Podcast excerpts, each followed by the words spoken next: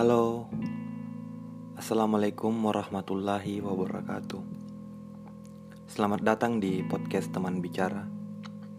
Pada episode kedua kali ini, kami akan berbincang dengan Astiwi Safitri.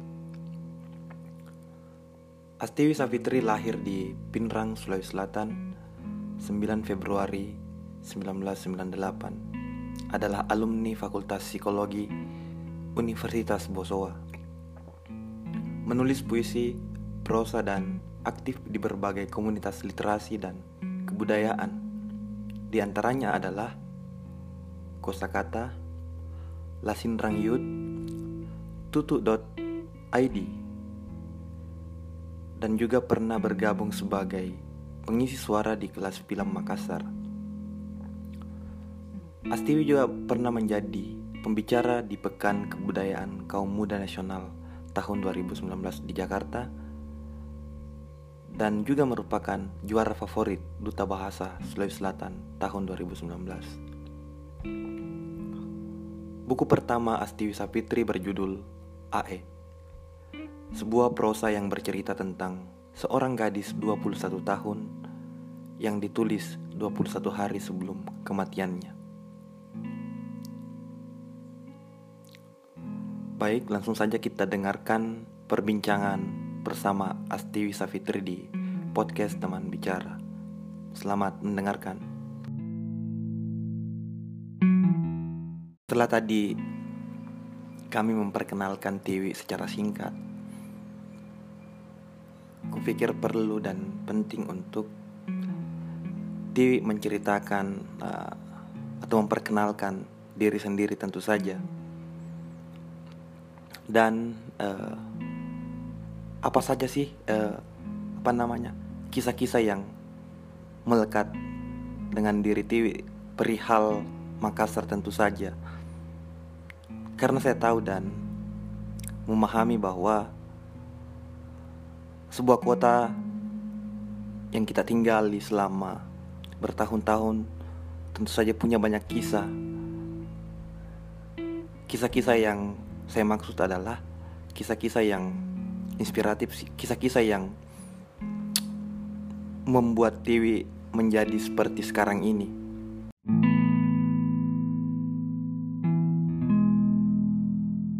Salam kenal, namaku Astiwi Safitri. Uh, teman-temanku kadang memanggilku Tiwi atau terserah aja sih.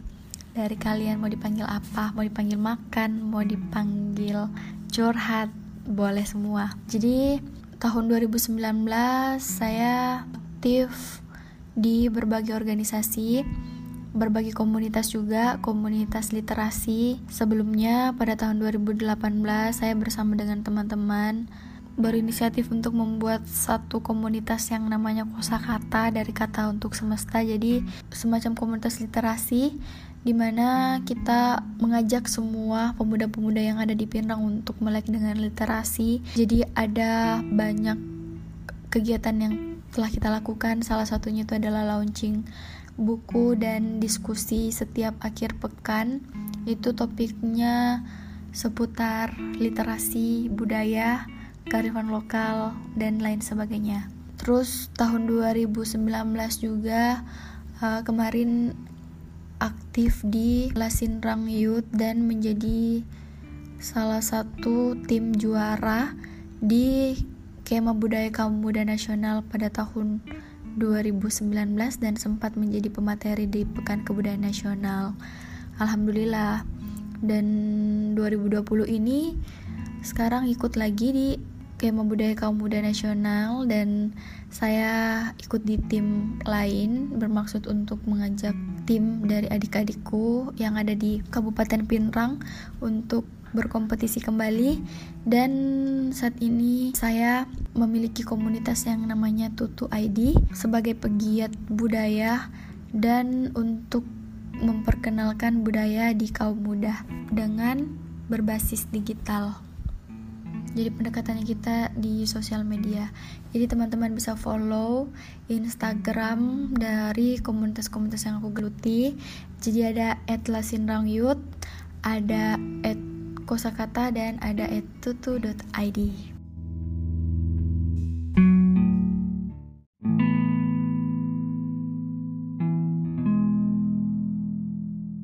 aktivitas saya yang lekat denganku dan kota Makassar ya. Kuliah karena saya berangkat dari Pinrang ke Makassar. Awalnya pada tahun 2015 itu saya masih dalam fase beradaptasi. Saya kuliah di jurusan Administrasi Bisnis Politeknik Negeri Ujung Pandang. Namun hanya satu tahun saja, lalu saya beralih ke Universitas Bosowa dengan mengambil jurusan Psikologi. Terus aktivitas saya selama itu ya kuliah terus sambil ikut-ikut seminar-seminar tentang kesehatan mental atau seputar topik-topik psikologi terus ikut kegiatan volunteering salah satunya pada tahun 2017 itu ada ekspedisi Nusantara Jaya. Dan di situlah saya mendapatkan banyak teman-teman relawan. Dan akhirnya saya bergabung di kelas film Makassar. Nah, di situlah saya memulai berkarya kembali dengan menjadi dubber freelance di kelas film Makassar ya yang saya lakukan ya itu kuliah. Terus kalau ada job dari kelas film Makassar ya bikin konten atau bikin video terus saya yang mengisi suaranya gitu. Juga yang membuat konsep tulisannya dengan tim atau kru lain dari kelas film. Hmm, apalagi ya yang lekat dengan kota Makassar itu saya juga ikut di LBH Psikologi. Jadi LBH Psikologi itu adalah tim outbound. Jadi saya menjadi salah satu fasilitator di situ dan sering kali ikut di berbagai event membuat pelatihan-pelatihan. Saya lakukan juga uh, di semester-semester 5 itu saya ikut ngetes untuk tes kesiapan anak masuk SD dari Biro Psikologi Universitas Bosowa. Itu kita ada kerjasama dengan sekolah-sekolah tapi ada juga sih di Bone di sekolah-sekolah swasta yang ada di Makassar. Lalu kita tes untuk anak-anaknya apakah mereka sudah layak untuk masuk SD atau tidak. Terus pernah juga ikut sebagai salah satu tester untuk tes kesiapan masuk fakultas kedokteran itu uh, banyak sih hal-hal yang lekat dengan kota Makassar nongkrong salah satunya. Terus pernah juga ikut di kata kerja ya ikut-ikut event MIWF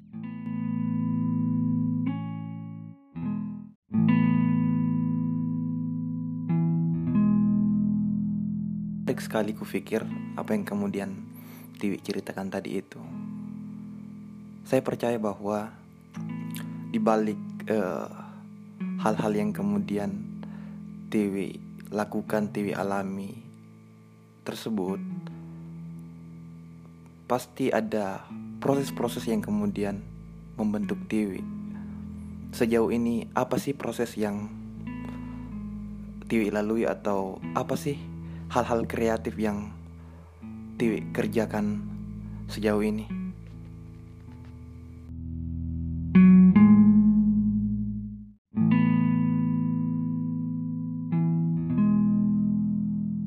Ini hal-hal kreatif yang saya lakukan ya nulis.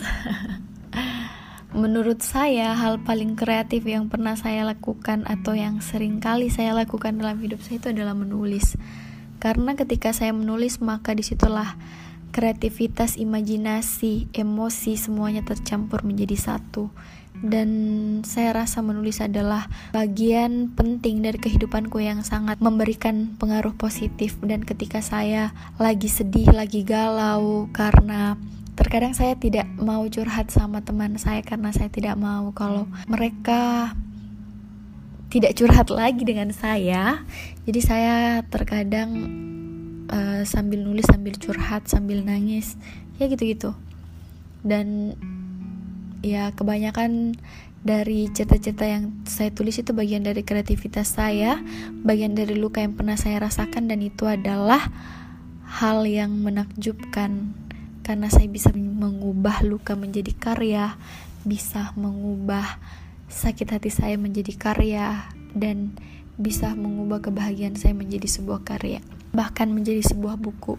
Nah, selain itu hal kreatif juga yang saya lakukan adalah bikin-bikin konten video collab dengan beberapa teman-teman yang ikut juga bergiat di visualisasi puisi lewat video dan beberapa teman-teman yang mengajak saya untuk berkolaborasi membuat sebuah karya puisi dan kita buatkan semacam visual dan itu bisa menghibur orang-orang yang ada di sosial media dan saya sangat senang dengan hal itu. Mungkin gitu.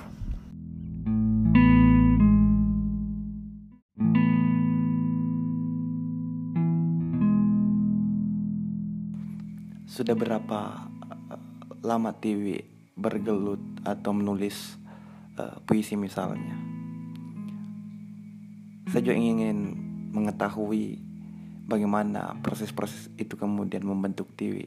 Yang saya maksud adalah sudah berapa lama sih TV uh, eh, bergelut atau mengenal paling tidak menulis atau membaca uh, karya sastra misalkan puisi dalam hal ini. Bisakah TV membagikannya kepada saya dan pendengar podcast teman bicara tentu saja. Entahkah itu suka dan dukanya.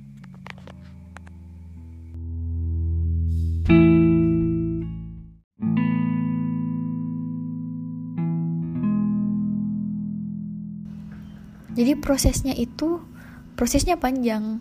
Jadi ketika ada yang mengatakan kepada saya gimana sih caranya kamu bisa nulis puisi atau gampang banget merangkai kata-kata? Semua ada prosesnya prosesnya itu saya mulai dari ketika saya SMA ikut di sastra tulis kemudian harus membaca buku minimal 100 dalam waktu satu bulan terus ikut lomba-lomba cerpen beberapa kali karya saya disobek oleh guru nulis saya dan saya masih saja menulis, masih saja mencoba, masih saja berusaha dan ya dari proses itulah saya bisa terbentuk hingga sekarang ini dan menurut saya tidak ada batasnya bahwa saya sekarang sudah bisa nulis dan lain-lain tidak.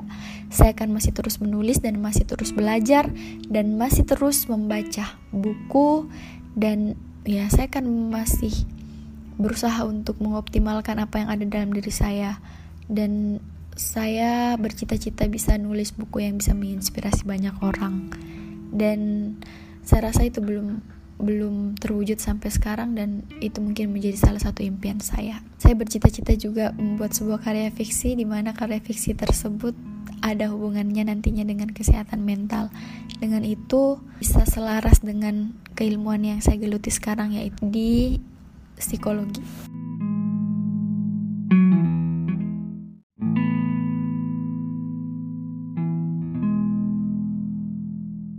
Lalui hingga menjadi seperti saat ini itu panjang banget. Pertama kali aku lulus SMA memang sudah dipesankan sama guruku untuk tetap nulis jadi masih beradaptasi dan harus tetap nulis ikut-ikut lomba sana sini pertama kali aku masuk di kelas cerpen di kelas cerpennya Kak Mansur di kata kerja. Pada saat itu uh, aku dengan sahabatku namanya Erika ikut di kelas itu dan tiba-tiba aku merasa insecure gitu. Ih kok tulisan-tulisan orang bagus-bagus banget. Tapi Kak Aan ngajar kita dengan sangat sabar dan cara ngajarnya itu bagus banget. Pokoknya aku terinspirasi banget dari dia. Dan uh, aku juga sambil belajar ke Kak Faisal Odang dan Kak Fitrawan Umar. Terus lama-lama karena kesibukan di dunia perkuliahan tugas di kampus di jurusan psikologi itu banyak banget banget nget nget nget jadi aku kayak uh, jar jarang nulis gitu jarang nulis nulis fiksi. Uh, jadinya cuma nulis nulis kayak catatan catatan sebelum tidur. Kayak aktivitasku hari ini apakah menyenangkan atau tidak moodku gimana. Terus ya cerita-cerita yang kayak gitu yang kayak mirip diary gitu.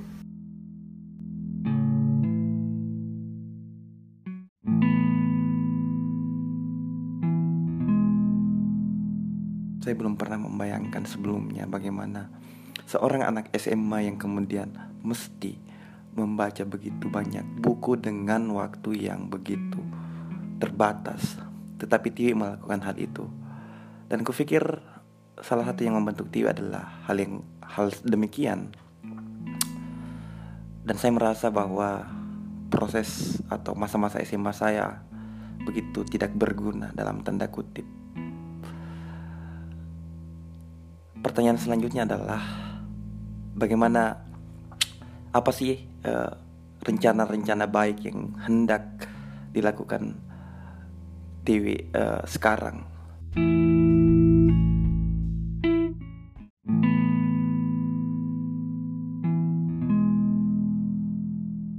Rencana-rencana baik yang hendak kulakukan dalam waktu dekat ini, ya tentu saja karena baru saja saya lulus di Fakultas Psikologi untuk strata 1. Kalau ada kesempatan dan ada peluang, saya akan memanfaatkannya dengan sebaik-baiknya, belajar lebih giat lagi uh, untuk masuk S2 dengan jalur beasiswa. Jadi aktivitas saya kira-kira ini kan lagi masa pandemi juga selain menulis menulis sesuatu untuk ke depannya bisa dijadikan buku lagi. Saya juga aktif untuk belajar otodidak belajar TOEFL dan TPA gitu. Hmm, tapi kita sih nggak tahu gimana ke depannya yang jelasnya saya akan terus berusaha untuk memaksimalkan potensi-potensi yang ada dalam diri saya. Dan semoga ke depannya bisa semakin bermanfaat untuk lingkungan saya. Karena cita-cita saya itu sih saya malu menjadi temanmu ketika saya tidak bermanfaat ya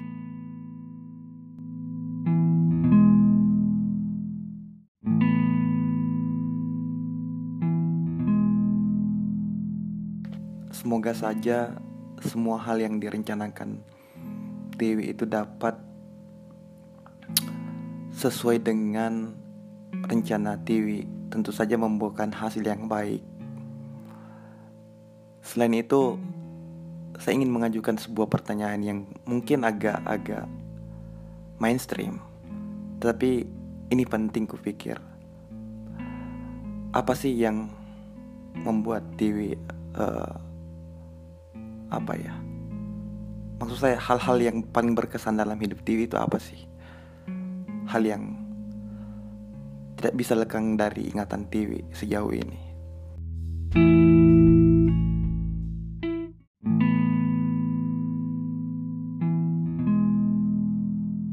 Menciptakan konten-konten berpuisi uh, di sosial media mulai melakukan collab-collab dengan kolaborasi dengan orang-orang nulis dan nerbitin buku menjadi uh, founder dari komunitas literasi dan komunitas budaya. Itu adalah hal yang uh, menurutku itu adalah hal yang berkesan dalam hidupku karena memang aku ingin menjadi bagian dari seseorang yang punya kontribusi untuk di mana aku berada pada saat itu. Jadi proses yang aku lalui itu panjang banget bisa sampai saat ini. Kecintaanku terhadap dunia aku saat ini yang ku geluti yaitu kepenulisan atau literasi uh, dunia puisi dunia tulis menulis dunia motivasi motivator dan trainer itu berawal dari ketika aku duduk di kelas 1 SMA jadi aku ceritakan sedikit ya. Jadi waktu kelas 1 SMA itu aku memang sudah aktif di dunia tulis menulis masuk organisasi kepenulisan.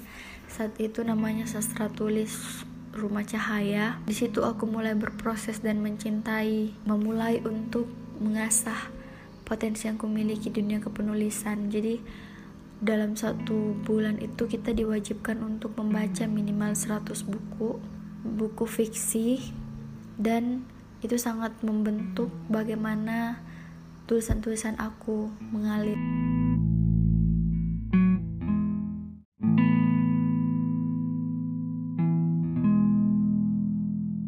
Tentu dalam menulis eh, ada ada orang-orang atau ada penulis yang menginspirasi pikiran Tiwi atau memengaruhi pikiran Tiwi. Bisakah Tiwi menyebutkan orang-orang tersebut?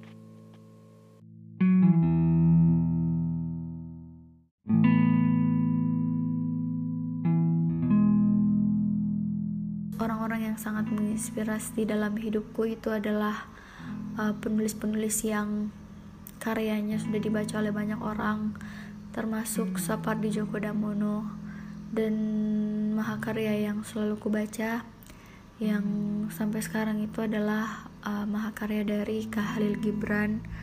Itu semua bukunya udah aku baca dan aku koleksi karena memang aku suka tulisan-tulisannya. Terus yang mempengaruhi pikiranku itu adalah pikiran-pikiran Buya Hamka. Sangat bijaksana dan penuh hikmah.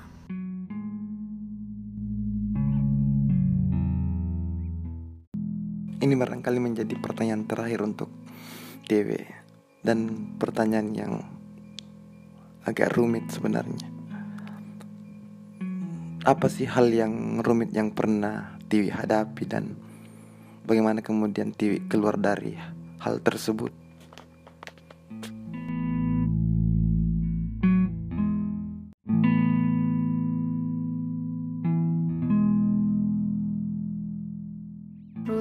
hal rumit yang pernah dihadapi dan bagaimana cara melaluinya ya yang pernah aku hadapi sejauh ini yang paling rumit itu adalah bagaimana berdamai dan bagaimana menemukan diriku sendiri yang hilang. Maksudnya di sini adalah aku pernah berada di titik terendah di mana aku ngerasa kayak kok aku kayak terombang ambing? Nggak tahu gimana gitu.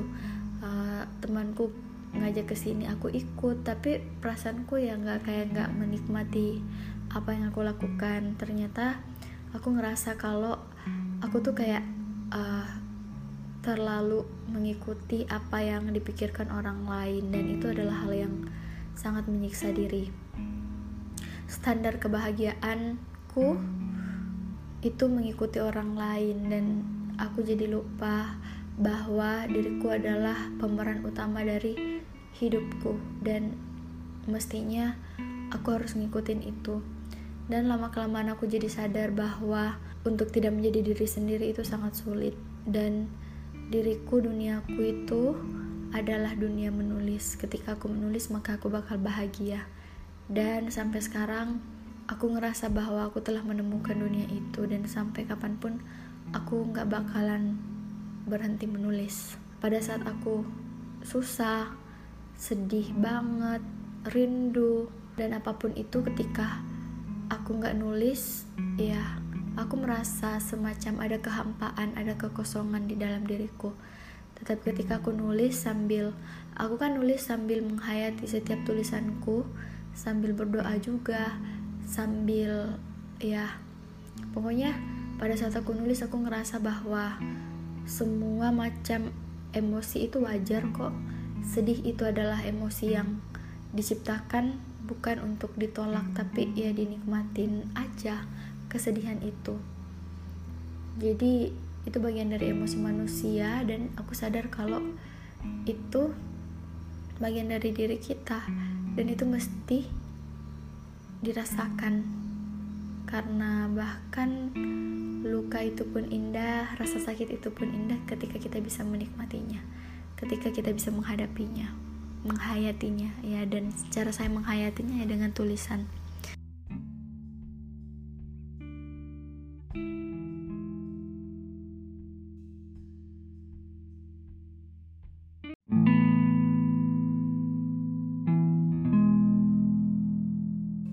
Podcast teman bicara direkam melalui anchor.fm. Jadi anchor.fm adalah sebuah medium bagi podcaster yang ingin membuat podcast dan tampil di Spotify.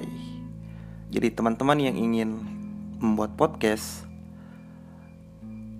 saya sarankan untuk uh, membuat podcast lewat anchor.fm dan yang paling penting adalah Anchor.fm ini gratis dapat teman-teman akses di browser teman-teman. Terima kasih.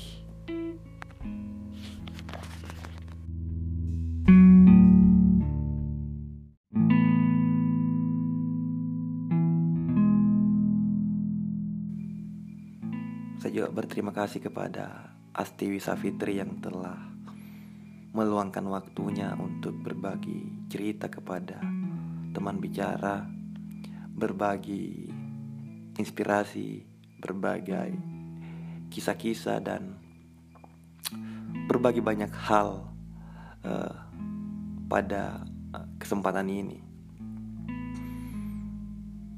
Tentu uh, semua yang kita bicarakan semoga dapat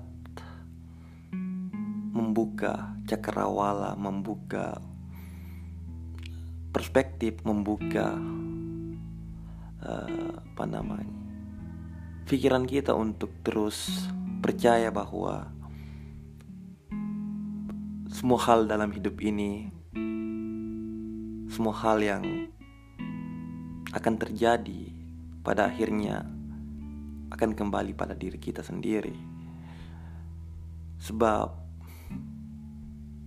jalan hidup ini tentu saja mempunyai banyak cobaan, mempunyai banyak rintangan. Tetapi pada akhirnya kita akan menemukan apa yang kemudian membuat kita bahagia. Meskipun kebahagiaan yang saya pahami adalah sebuah implikasi dari sebuah proses-proses yang kita lalui. Terima kasih telah mendengarkan podcast teman bicara. Sampai jumpa di podcast episode selanjutnya. Salam hangat dan peluk erat.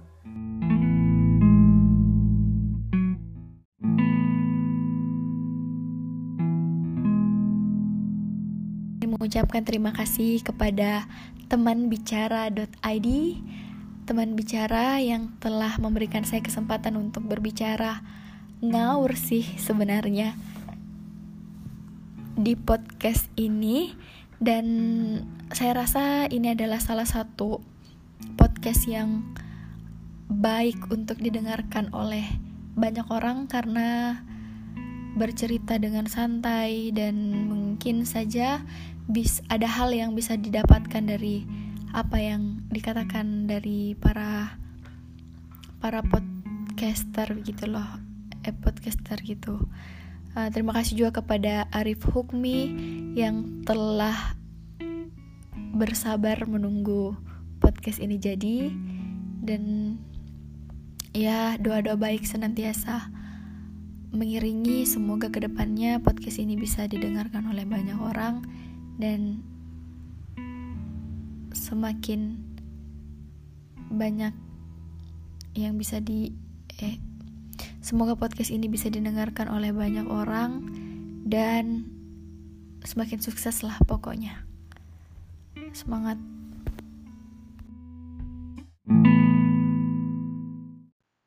Podcast ini direkam menggunakan Anchor.fm.